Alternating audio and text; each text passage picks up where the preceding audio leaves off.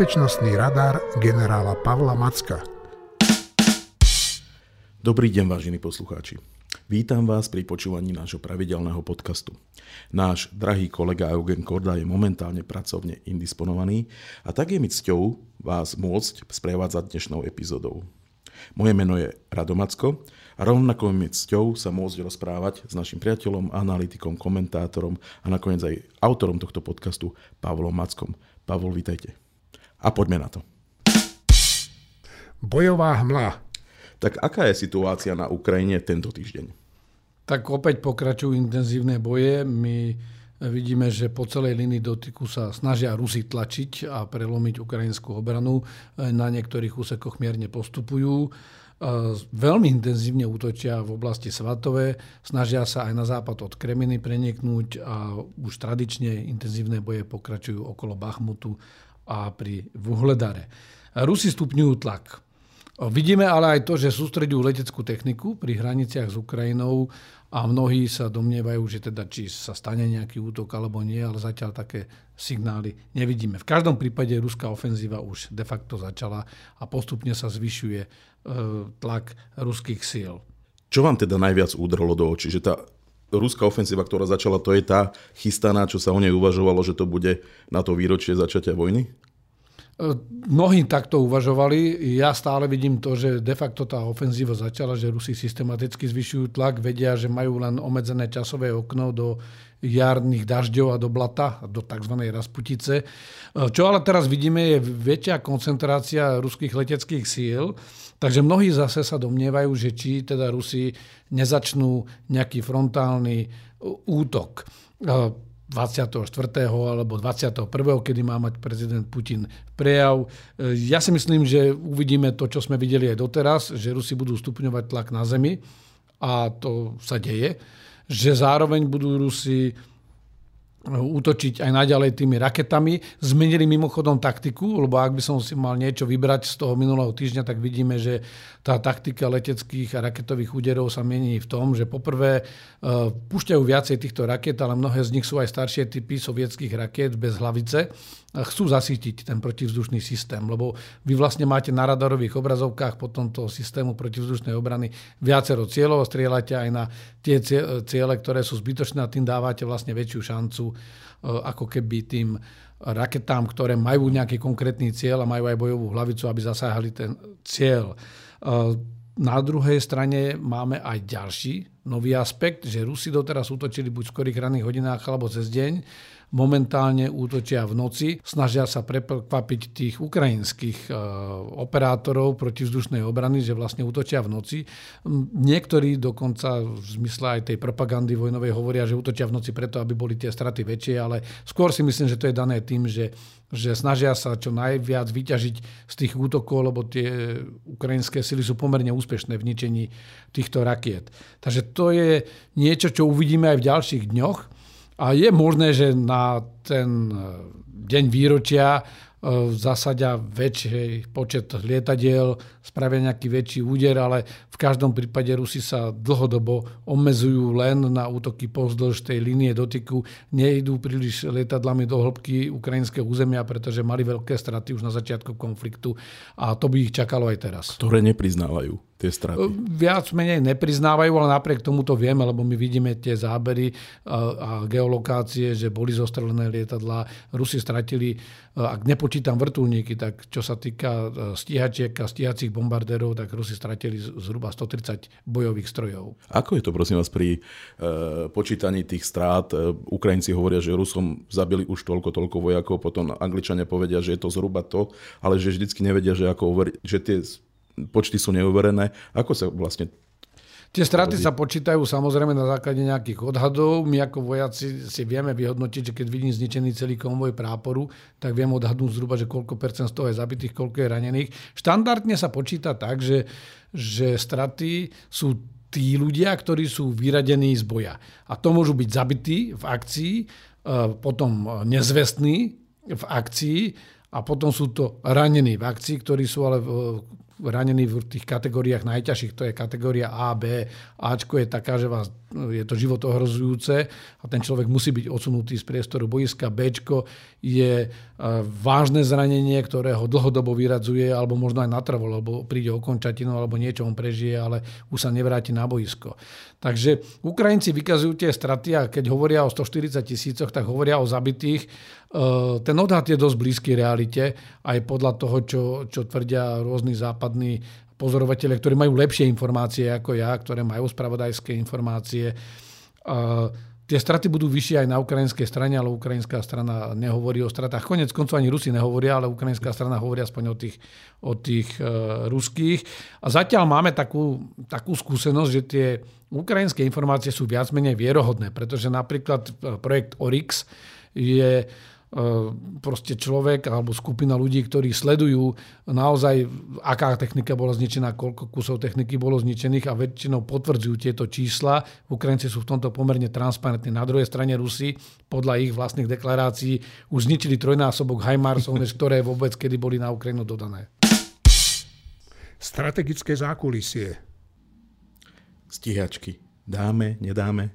Veľa sa hovorí stále o stíhačkách, aj keď ten ruch okolo možného dodania stíhačiek F-16 ustal. Teraz je reč sústredená na naše MiG-29 a to nie len u nás doma na Slovensku, ale aj, aj v zahraničí. Prezident Zelenský jednoznačne požiadal o tejto stíhačky. E, momentálne u nás prebieha vnútropolitická diskusia o tom, že či tie stíhačky môžeme dodať alebo nie. Ja sa na to ako odborník pozerám z toho pohľadu, že poprvé my tieto stíhačky už nikdy nepoužijeme, po druhé Ukrajinci ich potrebujú. Nie je to zázračná zbraň, ktorá je jediná rozhodne ten konflikt. Taká zbraň vôbec neexistuje na, na tomto boisku, ale v každom prípade každá zbraň Ukrajincom pomôže a stíhačky určite by im pomohli jednak čeliť tým vzdušným hrozbám, ale aj strelám s plochou dráhou letu a zároveň by im pomohli aj útočiť na pozemné ciele v tej línii dotyku, eh, lebo takú možnosť by si zvýšili. A to je asi okamžitá pomoc, lebo na to ich nemusím ani zaškolovať. Ako Presne tak, tu je to podstatné, že e, mohli by ich používať pomerne rýchlo, alebo časť z nich by mohli rozobrať na náhradné dielce a, a uschopniť si svoje stíhačky, ktoré už majú. Ja len pripomínam, že Ukrajinci na tie dvojmiestné verzie týchto stíhačiek dokázali namontovať aj západné rakety HARM, ktoré sú protiradarové rakety, ktoré im práve umožňujú likvidovať radarové stanice Ruska ruskej protivzdušnej obrany na tej línii dotyku na fronte samotnom. A preto je to významná pomoc. A treba povedať, že k tejto diskuzii, ktorá tu prebieha, že stíhačky z hľadiska smrtiacich zbraní nie sú žiadny rozdiel alebo nejako odlišné od húfnic napríklad alebo granátov. Všetko sú to smrtiace zbranie. Rusko samozrejme používa tú retoriku, že to je červená čiara, ale principiálne my v zmysle medzinárodného práva to, či dodávame húfnice Zuzana alebo dodávame stíhačky, nič nemení na tom princípe. Čo sa hlavne deje v zákulisí? Tak v tom zákulisí dve veci by som spomenul ešte. Jedna veľmi taká krátko. Hovorili sme o vzdušných silách a že Rusi teda sústredujú svoje kapacity. Treba ale povedať, že Rusko má podstatne väčšie vzdušné sily. Oni na začiatku vojny z celých vzdušných síl alokovali len okolo 450 e, bojových strojov vrátane vrtulníkov do tej operácie, z toho polovicu zhruba stratili, ale vyšla teraz taká najnovšia štúdia, Eh, amerického odborného časopisu Air and Space eh, Forces Magazine, to je ich profesionálny, kde hlavným respondentom bol bývalý veliteľ amerických vzdušných síl v Európe a hlavný veliteľ aliancie Filip Bridlav a ten teda potvrdil, že, že Rusi stále majú veľkú kapacitu, týchto vzdušných síl nepoužívajú aj kvôli tomu, že ukrajinská protivzdušná obrana funguje ale reálne nasadili zhruba okolo 7 až 8 vzdušných síl na Ukrajinu, to znamená zvyšok im zostáva nedotknutých. Preto si môžu dovoliť lietať okolo sveta, e, strašiť Nórov, strašiť Spojené štáty. Čiže oni sa reálne boja na tú Ukrajinu? E, jednak sa boja, jednak stále si uvedomujú, že toto je jediná kapacita, ktorú a k tomu ešte kozmické e, síly a strate, síly strategického určenia, to znamená jadrové rakety, to je jediné, čo im vlastne ešte stále robí ten status toho globálneho hráča. A treba povedať, že asi aj ten dôvod, prečo Rusi nenasadzovali na začiatku taký rozsah e, vzdušných síl je, je ten, že reálne vlastne nemali vycvičených e, toľko pilotov na reálne bojové misie. Oni v predchádzajúcich rokoch používali len tak dvojičky e, z tých stíhačov alebo stíhacích bombardérov, napríklad aj v Sýrii, kde bombardovali, ale nikdy nepoužívali nejaké väčšie letecké zväzy alebo väčšie letecké útvary a kombinované operácie, lebo v tej Sýrii nemali reálne e, nejaký vzdušný odpor. Kdežto teraz je tá situácia taká, že ani jedna z bojujúcich stran nemá vzdušnú nadvládu a tým pádom je to veľké riziko a príliš veľa by strácali. A druhá vec bola, že nemali natoľko vycvičených pilotov, E, že by mohli ich nasadiť masovo. My sme videli viacero nehôd po celom Rusku e, so stíhačkami a to bolo práve aj z toho dôvodu, že Rusi za ten rok, vojna už trvá rok, intenzívne cvičili svojich pilotov, aby získali tie dodatočné kvalifikácie.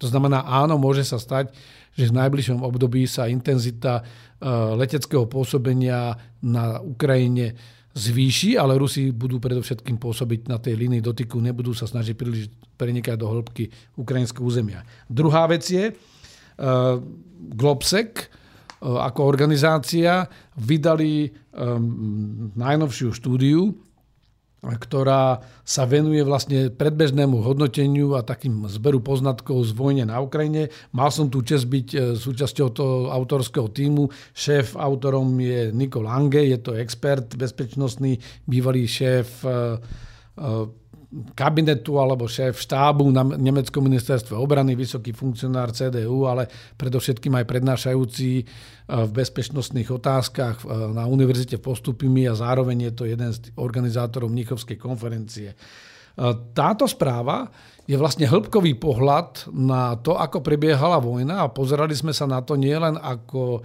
Rusom sa nedarilo, ale vlastne skúmali sme, ako je to možné, že Ukrajina vydržala vlastne nápor a rok od začiatku vojny stále existuje a žije a drží ten nápor obrovskej jadrovej veľmoci, ktorá mala podstatnú prevahu vo všetkom, vo všetkých oblastiach a nehovoriac o technologickej prevahe a napriek tomu tí Ukrajinci prežili. Takže my sme sa nepozerali na to, že čo Rusi pokazili, ale pozerali sme sa, že čo hlavne urobili tí Ukrajinci dobre, čo by sme sa mali my v rámci NATO poučiť, aby sme boli schopní odolať e, takému e, konfliktu alebo takej hrozbe, akú teraz predstavilo Rusko na Ukrajine. Ak by to nebolo Rusko, ale dajme tomu nejaká iná mocnosť. Ktokoľvek iný. My sme samozrejme tú správu nazvali vzhľadom k tomu kontextu, že ako poraziť Rusko, čo sa sily na to môžu naučiť z ukrajinskej obrany vlasti a zobrali sme 10 základných lekcií, ktoré sú, alebo faktorov, ktoré rozhodli o tom, že Ukrajina sa relatívne úspešne bráni. A to je poprvé, nasadili totálnu obranu. Ten boj je založený na dátach a Ukrajinci boli v tomto adaptibilnejší. E, decentralizované velenia a riadenia, zodpovední lídry na strane Ukrajiny. Formovanie boiska sa stalo hlavnou operačnou aktivitou. E, používajú sa drony všade možne v 10 tisícoch kusov. E, boj malých jednotiek sa vrátil na scénu ako veľmi účinný nástroj pokročilé a chytré alebo smart delostrelectvo komplexná logistika, vrátanie odolných železníc, čo dalo veľkú výhodu Ukrajine, operačná bezpečnosť, utajovanie, ale aj klamné operácie, ktoré majú pomýliť e, protivníka o tom, kde má byť nejaká ofenzíva alebo protiofenzíva. No a posledná z týchto lekcií je, že príbeh vyhráva. Je to vlastne o tom, že na prekvapenie všetkých Ukrajinci nielenže neprehrali informačnú vojnu, ale vlastne sú relatívne úspešní v tej informačnej vojne a získavajú srdcia a mysle ostatných. V tomto prípade je to veľmi rozsiahla správa, má samozrejme dve časti, tú verejnú, ktorá bola včera uvoľnená aj pre verejnosť a má aj neverejnú časť. Čaká nás celá, celý rad briefingov, či v Bruseli alebo v rôznych hlavných mestách, odbornej komunite. Budem sa na nich podielať a poslucháčom tohto podcastu môžem slúbiť to, že v následujúcich dieloch si môžeme jednotlivé tie lekcie podrobnejšie rozobrať vždy po jednej lekcii v každom dieli. Veľmi sa na to teším, lebo každá z nich znie veľmi zaujímavo. E, rozprávali ste sa o niečom aj na včerajšej debate globsekáckej, ktorú ste mali u nás? Áno, áno, ja som spomenul niektoré z týchto aspektov, lebo bola taká zásadná otázka, že že vlastne čo všetko Rusi pokazili, keď že sme už rok vo vojne a ja som povedal, že my nesmieme zabudnúť, že hlavný kredit patrí Ukrajincom a samozrejme všetkým tým, ktorí ich podporujú, ale Ukrajinci sú tí, ktorí rozhodli o tom, že Ukrajina stále existuje, Ukrajina sa účinne bráni a má stále dokonca šancu aj vyhnať Rusov zo svojho územia. Takže takú uh, malú ochutnávku môžu mať naši poslucháči aj tým, že si pozrú túto diskusiu, ktorá je na našich stránkach. Odporúčam si pozrieť, dozvedia sa veľa zaujímavých informácií od zaujímavých speakerov, či z diplomácie, či z vládnej politiky, alebo z prostredia think tankov, alebo vojenského stratéga ako ja. Teším sa. Pán Macko, čo hovoríte na to, že podporovatelia ruskej agresie, a teda tzv. mieroví aktivisti, sa dožadujú mieru? Alebo myslia tým kapituláciu Ukrajiny. Niekde som dokonca zachytil argumentáciu, že veď Ukrajinci majú na svojom území vybudované betonové zákopy už niekoľko rokov a teda, že to oni sa s podporou západu chystali napadnúť Rusko. Toto je jeden z častých argumentov, ktorý ja počúvam, dokonca som ho počul aj od príbuzných a, a musím povedať, že sú to nezmysly. Zákopy predsa slúžia na obranu, nie na útok. Vy si zákopy, aj tie betonové, neviete zobrať so sebou, nevyrazíte s nimi na seč, to znamená na ten mohutný úder na protivníka. Takže kto tvrdí, že Ukrajinci sa vlastne pripravovali ako keby napadnúť tie, tie odštiepenecké republiky a samotné Rusko a preto Rusi museli zautočiť, tak klame. Je to nezmyselné, to pominená logika od samého počiatku. Ruské vojska boli predsa sústredené okolo Ukrajiny, nie ukrajinské okolo Ruska. A v pádu Ukrajiny bola obrana zo strany uh, Ukrajincov, ukrajinské zákopy predsa neboli útokom. E, my predsa aj historicky vidíme, že, že vždy sa ľudia bránili tie brániace národy alebo krajiny alebo skupiny ľudí. Veď máme tu hrady, na Slovensku veľké množstvo hradov alebo pozostatkov hradov. E, v e, tom novoveku sa budovali citadely po celom svete. To boli veľké pevnosti, opevnenia na nejakých strategických miestach. Také zachované citadely sú stále napríklad v Ulme alebo, alebo v Lille vo Francúzsku alebo v Quebecu v Kanade, kde aj tam sa budovala taká veľká citadela. Uh, z novšej histórie my si pamätáme Mažinotovú líniu, alebo Československé pohraničné opevnenia, alebo nech sa idú pozrieť, e, máme niekoľko bunkrov priamo v Petržalke ano. a jeden z nich je aj dokonca ako vojenské múzeum, e, aktivisti ho prevádzkujú, nech sa idú ľudia alebo títo aktivisti pozrieť, že ten bunker sa nedá preniesť. Jednoducho vy v tom bunkri čakáte na ten útok. Takže ak Ukrajinci vybudovali e, betonové zákopy, na východe svojej krajiny, tak ich vybudovali presne preto, lebo neverili Rusom, lebo Rusi najprv tvrdili, že zoberú si len Krym o pár mesiac a že nič viac nechcú. O pár mesiacov e, začalo Rusmi vyvolané povstanie na východe Ukrajiny, zabrali si čas východnej Ukrajiny, teraz e, formálne anektovali ďalšie štyri oblasti. Skrátka, Rusko je nenažraté a Ukrajinci tým, že budovali zákopy, tak len reagovali na ruskú agresiu a čokoľvek iné je nezmysel. 360 stupňov. No tak čo sa deje na vašej obrazovke tento týždeň? Stále je oranžová, to znamená, stále sa niečo vo svete deje. Len taká malá epizóda bol prienik e, ruských vzdušných síl do zóny identifikácie, e, to znamená do nejakého toho nárazníkového pásma pri Aliaške, kde Rusi so strategickými bombardérmi TU-95 ale aj so Sú-35-kami, stíhačkami e, nalietavali do tohto priestoru. E, k tomu Američania vyslali okamžite dvoje, svoje F-16, dve F-35, nejaké prieskumné lietadlo a tanker. Ale v každom prípade treba len povedať, že to bola rutinná operácia. Rusi si takto očuchávajú pravidelne. Tento priestor minimálne pol tucet takýchto aktivít je, je ročne. Ale nenarušili priamo americký vzdušný priestor, ani to nebolo nejak vyslovene provokatívne. Len to ilustruje to, že tieto aktivity stále predbiehajú a to nadvezujem aj na to, čo sme hovorili pred chvíľou, že ruské vzdušné síly sú stále operačne spôsobilé a na rozdiel od tých pozemných síl, oni stále majú v oblasti vzdušných a strategických síl dostatok prostriedkov a trvale ukazujú svoje svaly, že sú stále tou veľkou jadrovou mocnosťou, ktorá má aj takéto prostriedky. Druhá vec, ktorá sa udiala, bola, že e, americký think tank e, Brookings Institute vydal novú štúdiu, ktorá analizuje pokračovanie tzv. globálneho súťaženia mocností. V studenej vojne my sme boli svedkami e, súperenia východu a západu a existovala taká skupina krajín, ktoré sa volali akože hnutie nezúčastnených a to boli predovšetkým africké krajiny. A jeden aj druhý blok sa snažil si ich predchádzať a získať si ich priazeň. E, znamenalo to aj dostatočné množstvo fondov, ktoré sa transferovali do týchto afrických krajín, lebo si ako keby kupovali priazeň týchto krajín.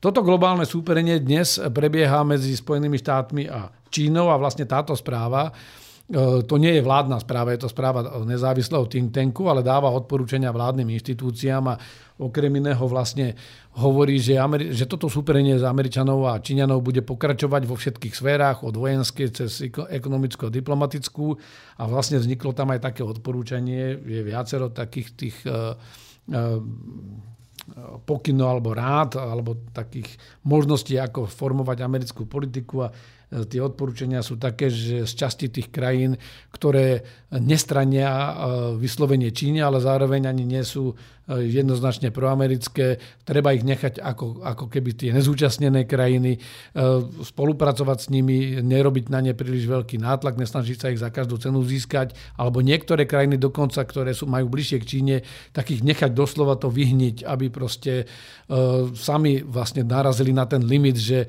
že ten tá aplikácia čínskeho modelu bez vonkajšieho zásahu im skolabuje, lebo ako náhle do toho sa snažíte niečím mhm. kontrovať nejakými opatreniami, ekonomickou podporou alebo podporou nejakých domácich skupín, tak vždy to je diskreditované a vlastne tieto krajiny, to odporúčanie, že tieto krajiny vlastne sami poznajú, že im to fungovať nebude. Ako z toho vypláva výhoda pre tú jednu z mocností získať nejakú takú africkú krajinu? E, tá priama výhoda tu nikdy nie je, ale, ale vidíme aj teraz Rusko, že čo robí. Vlastne má na sebe veľa závislých krajín v Afrike, takže dostalo sa síce do izolácie, že napríklad e, dokázalo vetovať Bezpečnostnú radu OSN, ktorá nedokázala, aj paralizovaná, nedokázala zareagovať na ruskú agresiu. E, valné zhromaždenie v sile 141 krajín odsúdilo túto ruskú agresiu jednoznačne hneď po, po začiatku invázie. No ale napríklad krajiny ako Čína, India, zostali bokom a sú ako keby neutrálne. Sice sa nezapájajú do toho konfliktu, nepodporujú Rusov, nedávajú im materiál, ale sú neutrálne a Rusko vlastne teraz využíva e, tie ďalšie krajiny, ktoré sú na nich závislejšie a dá sa predpokladať, že nielen zo Severnej Kórie a z Iránu, ale aj z niektorých afrických krajín sa snaží vyťažiť aj materiál, ktorý je na sankčnom zozname, ktorý oni inak nedostanú, ale samozrejme toto sú prísne dôverné operácie. Skrátka, e, štáty nemajú len vojenské nástroje, tie dokonca sa používajú ako posledné. E, globálna sila krajiny závisí od jeho diplomatickej, ekonomickej, informačno-spravodajskej a až potom aj vojenskej sily. Čo také sa ešte udialo vo svete, čo by sme nemali prehliadnúť? Je niečo nové v Turecku, v Sýrii?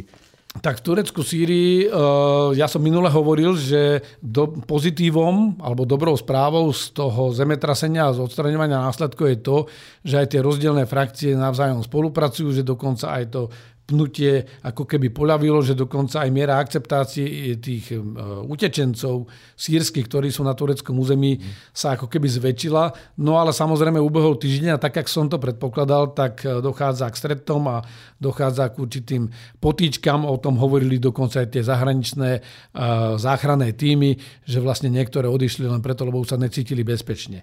Pokiaľ ide o ďalšiu takú informáciu, ja som zaregistroval napríklad, že Británia udelila 400 miliónový kontrakt, to znamená 400 miliónov libier, to je zhruba 450 až 480 miliónov eur na niekoľko rokov dopredu na udržiavanie e, britskej satelitnej komunikácie, či už pre ozbrojené sily alebo pre vládnu sieť, tzv. Skynet.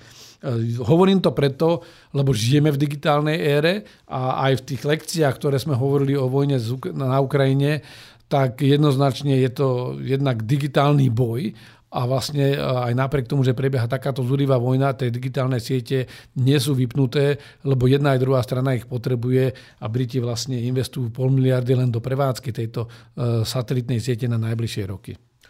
Tak to je pre dnešok asi všetko. Konec hlásenia. Ďakujeme, e, vážení poslucháči, že ste nás počúvali. Dovidenia na budúce. Do počutia na budúce a teším sa pri prvej lekcii z vojny na Ukrajine. Ďakujem.